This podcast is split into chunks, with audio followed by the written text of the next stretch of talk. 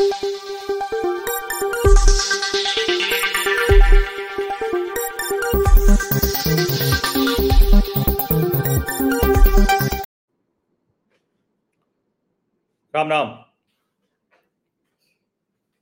लोकसभा का चुनाव 2024 में होना है और उससे पहले कुछ विधानसभा के चुनाव होने हैं। वैसे तो सभी चुनाव रोचक हैं। इस तरह की चुनावी लड़ाई हो गई है कि न्यूज़ 18 चैनल का छत्तीसगढ़ में एक कार्यक्रम होना था तो सोशल मीडिया के जो कांग्रेस के शुभ चिंतक हैं हित चिंतक हैं, या कहें कि उनके जो पैरोकार हैं, उनके लिए जो रोज लड़ाई लड़ रहे हैं, उन्होंने इतना दबाव बनाया कि भूपेश बघेल को कार्यक्रम से वापस हाथ लेना पड़ा।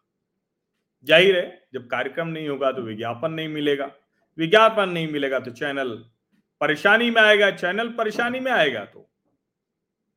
जो एंकर अमन चोपड़ा के ऊपर सामूहिक हमला हुआ, उसमें सफलता मिलेगी। क्योंकि अमन ने कह दिया था कि पत्थरबाजों का परमानेंट इलाज होना चाहिए। लेकिन मैं उसकी बात ही नहीं कर रहा हूँ। मैं तो सिर्फ़ आपको ये बता रहा हूँ कि इस वक्त कांग्रेस पार्टी पर अपने जो सोशल मीडिया के सिपाही हैं, जिसमें पत्रकार शामिल हैं, दूसरे लोग शामिल हैं, उनका दबाव कितना अधिक है? वो तय करते हैं और कांग्रेस के मुख्यमंत्रियों को, कांग्रेस के नेताओं को उस दबाव में आना पड़ता है। निर्णय बदलना पड़ता है। एक बड़े मीडिया समूह का कार्यक्रम रद्द कर देना पड़ता है। और कोई अंबानी समूह कांग्रेस का विरोधी थोड़ी ना है। सब कहते हैं कि कांग्रेस का समर्थक ही है। कहा तो यह भी जाता है कि ठीक ठाक जो फंडिंग है, वो भी कांग्रेस की अंबानी समूह करता है। मुकेश अंबानी करते हैं। लेकिन सोचिए कि ये जो गिरोह है इसने इस तरह की लड़ाई कर रखी है। अब ठीक है, जो भारतीय जनता पार्टी को नहीं चाहते कि सत्ता से जाए, जो नरेंद्र मोदी के समर्थक हैं, उनका अपना स्नेह, उनका अपना प्रेम, उनका अपना तरीका, वो तो बागेश्वर धाम के जो पंडित धीरेन्द्र कृष्ण शास्त्री हैं, उनको लेकर एक तरीका है। लेकिन चूँकि कांग्रेस का जो पूरा वर्ग है, यहाँ तक कि कांग्रेसी नेता भी बाबा बागेश्वर धाम के खिलाफ बहुत कुछ बोलने लगे थे। बहुत अभद्र, अमर्यादित टिप्पणी लगातार कर रहे थे। और जो कांग्रेस का ये जो सोशल मीडिया वाला तंत्र है, जिसमें कई पत्रकार शामिल हैं, कई लोग शामिल हैं, वो सब किसी भी स्थिति में जिसको कहते हैं ना कि कांग्रेस पार्टी को अब जरा सा भी ढील देने के मोड में नहीं अब जरा सा भी ढील देने के मोड में नहीं है, इसका मतलब क्या हुआ? और ये मतलब आप समझेंगे, तब समझ में आएगा कि मैं बात क्या कह रहा हूँ और मैं क्यों कह रहा हूँ कि धीरेन्द्र कृष्ण शास्त्री को बुलाकर, उनसे हनुमत कथा सुनकर कहीं फंस तो नहीं गए हैं। कमलनाथ जी अब ये मैं क्यों कह रहा हूँ? ये सम्राट चौधरी हैं। ये भारतीय जनता पार्टी के बिहार के अध्यक्ष हैं, प्रदेश अध्यक्ष हैं। इन्होंने लिखा है, प्रभु श्री राम को काल्पनिक एवं हिंदुत्व को खतरा बताने वाले राहुल गांधी और कांग्रेस पार्टी के कमलनाथ और उनके बेटे हिंदू राष्ट्र मान बनाकर ही मानने की बात करने वाले बाबा बागेश्वर के चरणों में नतमस्तक हैं। ये चुनावी हिंदू हैं, देश की जनता इन चुनावी हिंदुओं को जानती है। नीचे ये देखिए, कोई अजीत उपाध्याय है और टिप्पणी कर रहे हैं, सही कहा आपने, पूरा सावन बीतने को है, पर चुनावी हिंदू बाबा भोलेनाथ का दर्शन करते हुए दिखाई नहीं। वो राहुल गांधी के लिए कह रहे हैं, हालाँकि मैं इस तरह के शब्दों को पसंद नहीं करता हूँ। आप सिर्फ़ दबाव का स्तर देखिए। कैसा दबाव है, वो दबाव देखिए आप। और ये दबाव कांग्रेस के लिए कैसे उल्टा पड़ सकता है, ये मैं आपको समझाने की कोशिश कर रहा हूँ। ये देखिए, अभिषेक उपाध्याय हैं, ये भी खूब आजकल लिखते हैं और टीवी चैनल में है तो बोलते ही हैं। ये लिख रहे हैं, बाबा बागेश्वर, अगर आज शर्त रख दें तो क्या हिंदू राष्ट्र की पहली आवाज़ कांग्रेस के नेता कमलनाथ ही उठाएँगे? कांग्रेस इसे उनका व्यक्तिगत विचार कहकर खुद को अलग कर सकती है। सियासत की सबसे बड़ी प्रायोरिटी सत्ता होती है। वही सत्य है, बाकी सब माया। लेकिन अगर सम्राट चौधरी कह रहे हो, या अभिषेक उपाध्याय कह रहे हो तो बात बहुत जिसको कहें कि पॉलिटिकल एजेंडा सा माना जा सकता है। कहा जाएगा कि भाई, ये तो वो लोग चाहते ही हैं। लेकिन जब ऐसे लोग, जो कांग्रेस के लिए पूरी तरह से दिन रात मेहनत कर रहे हैं, जो घूम घूम कर कांग्रेसी नेताओं के पक्ष में हवा बना रहे हैं अगर ऐसे लोग भी ट्वीट कर रहे हैं तो फिर मुश्किल है इसका मतलब कमलनाथ की। अब सोचिए, मध्य प्रदेश में ही तो आशा दिख रही है। राजस्थान में तो कतई आशा है नहीं। छत्तीसगढ़ में भूपेश बघेल तो बढ़िया कर ही रहे हैं। वो बुला बुला के इंटरव्यू भी देते हैं लोगों को। लेकिन मध्य प्रदेश में जहाँ आशा दिख रही है, उम्मीद दिख रही है, वहाँ पर यह सब कहा जा रहा है। और ये सब क्यों हो गया? क्योंकि धीरेन्द्र कृष्ण शास्त्री को बुला लिया उन्होंने हनुमत कथा में। अब जबकि कमलनाथ जी, मैं ईमानदारी से कहूँ, देखिए, सबकी अपनी राजनीति होती है। कांग्रेस पार्टी अपनी जगह है, भाजपा अपनी जगह लेकिन कमलनाथ भैया पक्के वाले हनुमान भक्त हैं। बड़ी ऊँची प्रतिमा बनाई है, सब कुछ करते हैं। लेकिन सोचिए, क्या कह रहे हैं? ये कोई श्याम मीरा सिंह है। ये सज्जन कह रहे हैं, कांग्रेस सीएम कैंडिडेट कमलनाथ की सिख दंगों में भूमिका संदिग्ध रही। 2002 दंगों की जाँच की तरह ही चौरासी के दंगों की जाँच हुई। इसलिए कमलनाथ और अन्य कांग्रेसी नेता बच गए। अब कमलनाथ हिंदू राष्ट्र मांगने वाले पाखंडी की पूजा कर रहे हैं। कमलनाथ बदले नहीं हैं। वे वही कर रहे हैं जो वे थे। अब बुलाया तो बागेश्वर धाम को इसलिए कि उनका भला होगा। कमलनाथ जी का। लेकिन हो क्या रहा है? उल्टा हो रहा है, जो एक, जिसको कहें कि बाबा बागेश्वर को ठीक मानते हैं, उनके समर्थक हैं, वो कह रहे हैं कि भैया देखो अब तो ये आ गए, क्या करेंगे? लेकिन जो विरोधी हैं और जो कमलनाथ के समर्थक थे, बाबा बागेश्वर के विरोधी थे, वो बाबा बागेश्वर धाम को गाली दे रहे हैं। अब आप सोचिए, बाबा बागेश्वर के समर्थकों तक क्या ये पहुंचेगा नहीं? सुशांत सिन्हा, सोशल मीडिया के बड़े इन्फ्लुएंसर न्यूज़ की पाठशाला चलाते हैं, बहुत प्रभावी एंकर वो लिख रहे हैं, राहुल गांधी हिंदुत्व को खतरा बताते हैं।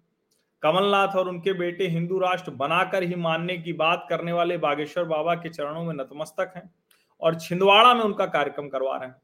क्या इसका मतलब कांग्रेस भी अब हिंदू राष्ट्र के आह्वान के साथ है? कांग्रेस बुरी तरह से फंस रही है। अब ज़ाहिर है दोनों तरफ़ से फंसने जैसी स्थिति। दो के दोनों तरफ़ से। और इस कदर फंस गए हैं कि जो कांग्रेस का इकोसिस्टम है ना, वो तो चीतकार कर रहा है। भयानक चीतकार कर रहा है। अब अजीत अंजुम घनघोर भाजपा विरोधी के तौर पर इनकी पहचान है। दिन रात इससे सवाल उससे सवाल। अब वो कमलनाथ से सवाल कर रहे हैं। हिंदू राष्ट्र की वकालत करने वाले धीरेन्द्र शास्त्री के चरणों में क्यों गिरे कमलनाथ? एमपी में बागेश्वर बाबा अब कमलनाथ को दिलाएँगे वोट। वोट की खातिर बाग, बाबा बागेश्वर की ऐसी खातिरदारी। बागेश्वर धाम के धीरेन्द्र शास्त्री की सेवा अच्छा मैं होना चाहिए मैं भूल गए। बिछने की वजह। बुरा हाल है। कमलनाथ ने ये क्या कर दिया? और सोचिए कि कांग्रेस पार्टी भी उसको पता है। इसलिए अजीत अंजुम के चैनल पर बाकायदा पवन खेड़ा गए। हिंदू राष्ट्र की बात करने वाले धीरेन्द्र शास्त्री की आरती क्यों कर रहे हैं? कमलनाथ, मेरे कुछ सवाल और कांग्रेस प्रवक्ता पवन खेड़ा के जवाब। अब दरअसल यही वो सवाल जवाब हैं जिसको मध्य प्रदेश में हर व्यक्ति को सुनना चाहिए, देश में भी हर व्यक्ति को सुनना चाहिए। अब ज़ाहिर है, जब आप सुनेंगे तो शायद पवन खेड़ा को अनुमान भी नहीं होगा कि अजीत अंजुम को दिए इस इंटरव्यू से कांग्रेस पार्टी का ही कितना, जिसको कहें कि नुकसान हो सकता है, जिसके लिए उन्होंने बुलाया। अभी अभय प्रताप सिंह हैं, इन्होंने लिख रखा है, बहुत सरल हूँ, लेकिन इनसे तो लोग बड़ा परेशान रहते हैं और वो लोग उससे पूछे कितना सरल है। लेकिन इनकी सरलता देखिए, अंजुम जी को भी उन्होंने दिखाई। अंजुम सर को हिंदुत्व से कितनी नफरत है। कमलनाथ जी बाबा बागेश्वर की कथा करा रहे हैं, लेकिन दर्द अंजुम सर को हो रहा है। सोच सकते हो कि जब ये टीवी मीडिया का चेहरा थे, तब कितना जहर उगला होगा हिंदुओं के प्रति। हिंदू धर्म की कथा से बदहजमी हो रही है इन्हें। ये अभय प्रताप सिंह बहुत सरल उन्होंने लिखा है। वही वाला। वो कोट करके। लेकिन बात इतनी भर तो है नहीं। बात तो है गंभीर। और कितनी गंभीर है मैं उसका अनुमान आपको दे रहा हूँ। जब आप इसको देख लेंगे ना तो आपको समझ में आएगा कि दरअसल कितनी बड़ी मुश्किल है। और मैं तो इसीलिए कह रहा हूँ ना कि जो कुछ ये कमलनाथ ने किया, अब उसका उल्टा होगा क्या? जरा देखिए। अब मैं आपको कुछ और दिखाता हूँ। अब ये देखिए क्या है। सुनिए जरा। एक बवाल विवाद मध्य प्रदेश में हुआ है, जब मध्य प्रदेश के पूर्व मुख्यमंत्री, मध्य प्रदेश के कांग्रेस अध्यक्ष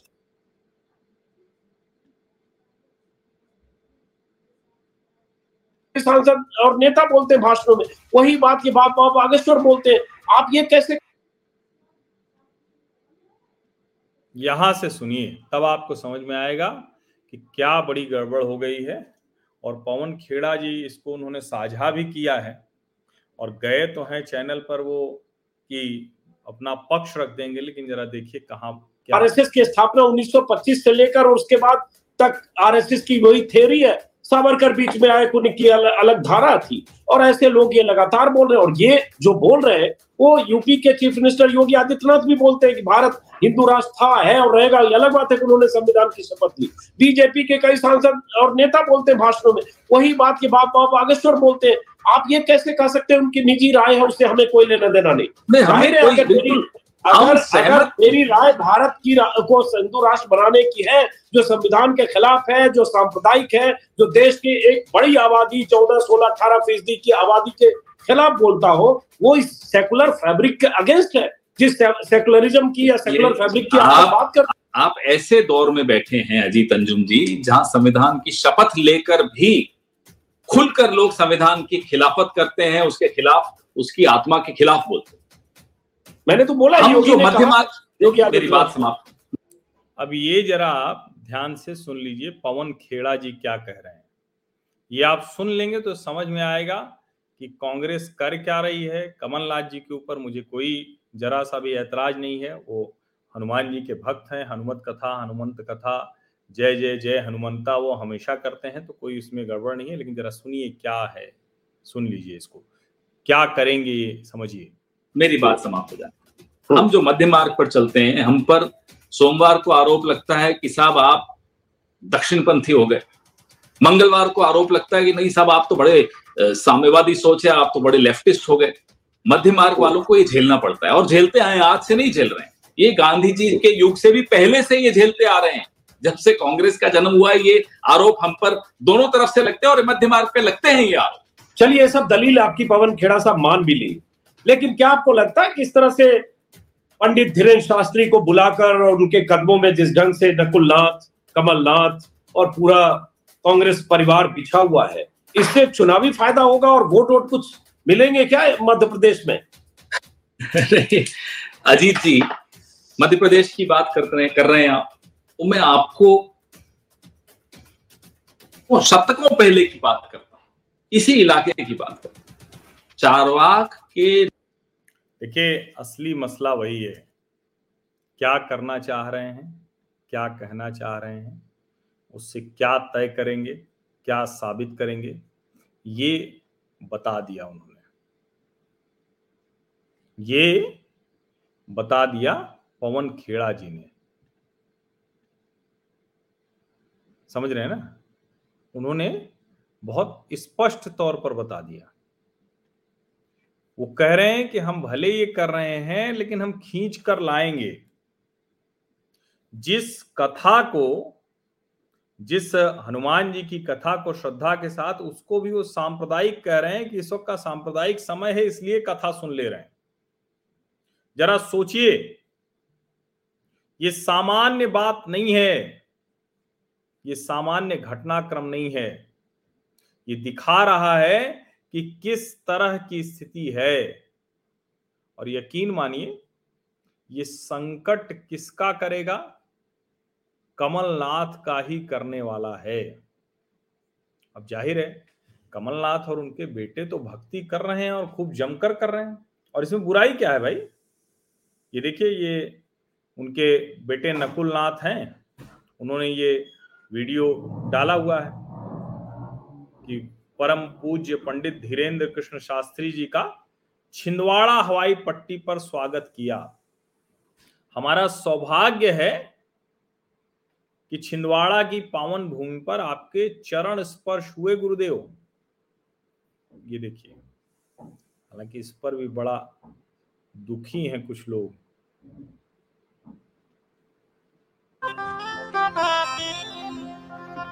सजा दो घर को गुलशन सा।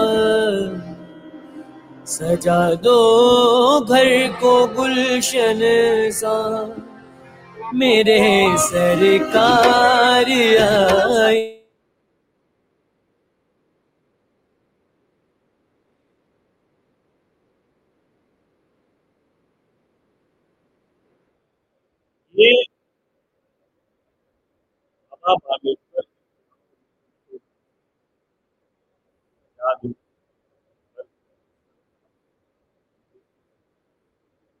और ये परेशान कर रहा है लोग। किसको? जिनको लग रहा था कि वो तो लड़ाई लड़ रहे हैं।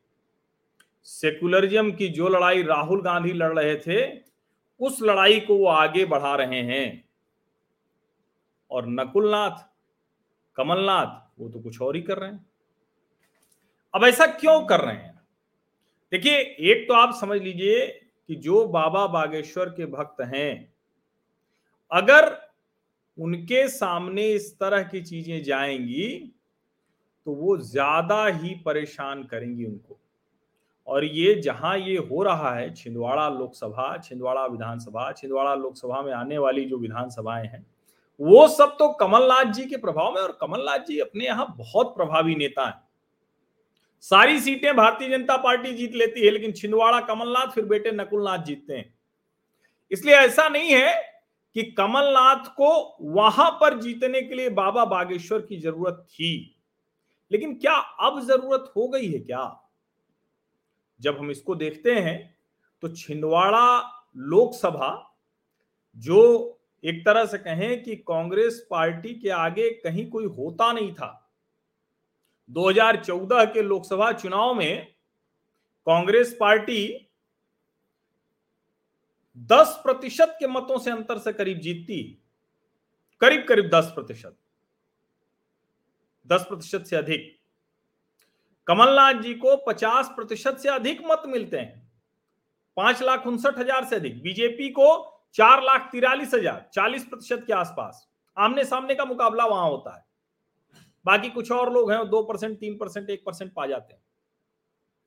2009 के चुनाव में भी कमलनाथ जी उनचास दशमलव चार एक प्रतिशत, भारतीय जनता पार्टी चौंतीस दशमलव सात नौ, दो के चुनाव में जब कमलनाथ चालीस दशमलव आठ नौ तो उनके सामने प्रहलाद सिंह पटेल बत्तीस दशमलव चार पाँच। और दो हज़ार उन्नीस सौ निन्यानवे के चुनाव में तो कमलनाथ तिरसठ दशमलव नौ आठ चौसठ प्रतिशत, उसके पहले अट्ठावन प्रतिशत। इस तरह से कमलनाथ जीतते रहे। एक उन्नीस सौ सत्तानवे का उपचुनाव रहा छिंदवाड़ा में, जहाँ कमलनाथ को सुंदरलाल पटवा भाजपा के नेता थे, उन्होंने हरा दिया और अभी जब 2018 के विधानसभा चुनाव हुए और कमलनाथ जी विधानसभा से चले गए, अपनी लोकसभा से इस्तीफा दे दिया तो नकुलनाथ लड़े। और नकुलनाथ को भी भले साढ़े तीन प्रतिशत मत कम हुआ, लेकिन पाँच लाख सैंतालीस हज़ार तीन सौ पाँच मत मिले, और यही वो आंकड़ा है जिसने कमलनाथ को डरा दिया है। सिर्फ़ तीन प्रतिशत का अंतर रह गया। भाजपा के प्रत्याशी को पाँच लाख नौ हज़ार सात सौ उनहत्तर मत मिले। सैतालीस प्रतिशत मत मिला कांग्रेस को और चौवालीस प्रतिशत मत मिला भारतीय जनता पार्टी के प्रत्याशी को। ये वो आंकड़ा है जिसने कमलनाथ को, धीरेन्द्र कृष्ण शास्त्री को छिंदवाड़ा में कथा के लिए बुलाने के लिए मजबूर कर दिया। सामान्य समय होता तो कोई इसमें नहीं था। और मैं फिर कह रहा हूँ कि कमलनाथ ने बहुत बड़ा हनुमान जी का, जी की प्रतिमा बनाई है। लगातार वहाँ कार्यक्रम होते रहते हैं।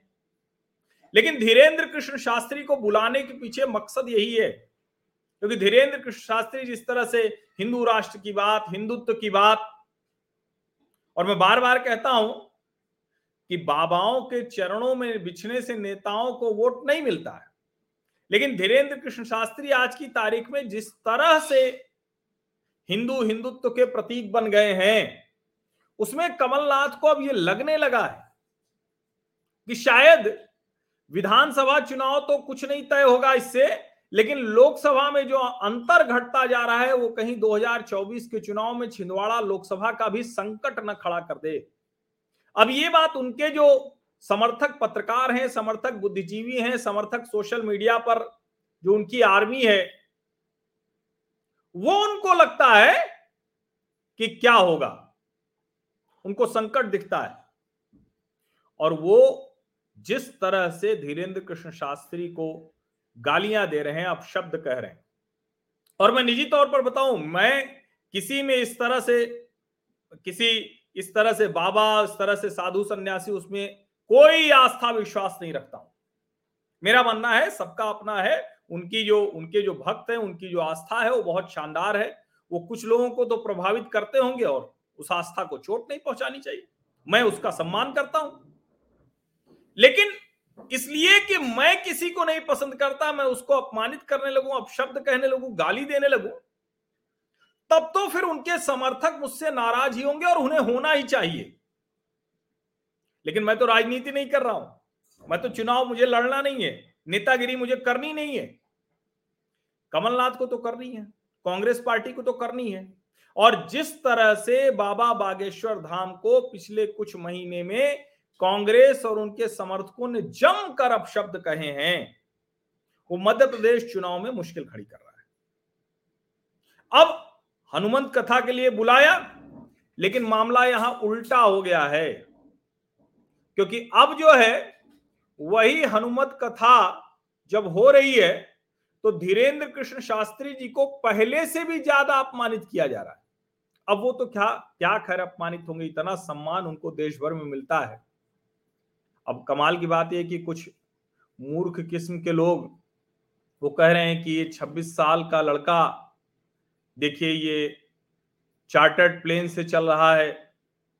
अब उनको पता नहीं है कि जो इस तरह के लोग होते हैं, उनका जो कुछ भी होता है, वो तो यजमान से तय होता है। जो उनके, जो पूजा कराते हैं, वो तय करते हैं ना कि वो कैसे आएँगे, उनका कैसे सम्मान होगा। अब आज की तारीख में धीरेन्द्र कृष्ण शास्त्री जी इतने, जिसको कहें कि ज़बरदस्त तौर पर प्रभावी हैं कि उसमें जरा सा भी संकट नहीं है उनको। उनको कोई चिंता नहीं है, वो आज चाहे तो चौपर से ही नियमित चलें। लेकिन जिस जगह की बात कहकर बताई जा रही है, ये देखिए, नकुलनाथ जी का ये देखिए, आपकी कृपा बनी रही प्रभु। अब ये काफिला है, देखिए जरा। मैं दुनिया में जाता हूँ तो बिखर जाता हूँ। मैं दुनिया में जाता हूँ बिखर जाता हूँ लेकिन तेरे दर पर आता हूँ तो निखर जाता हूँ।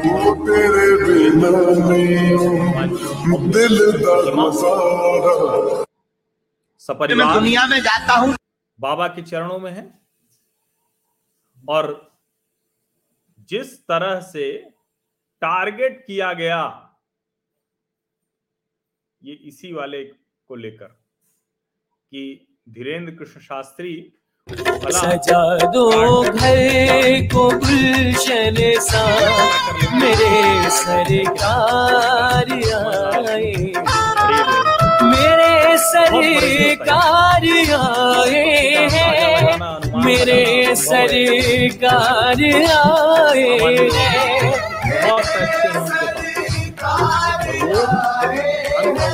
करते हैं।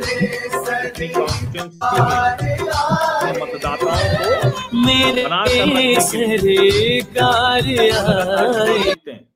सजा दो घर को गुलशन सा। मेरे सरकार आए। मेरे सरकार आए मेरे सरकार आए।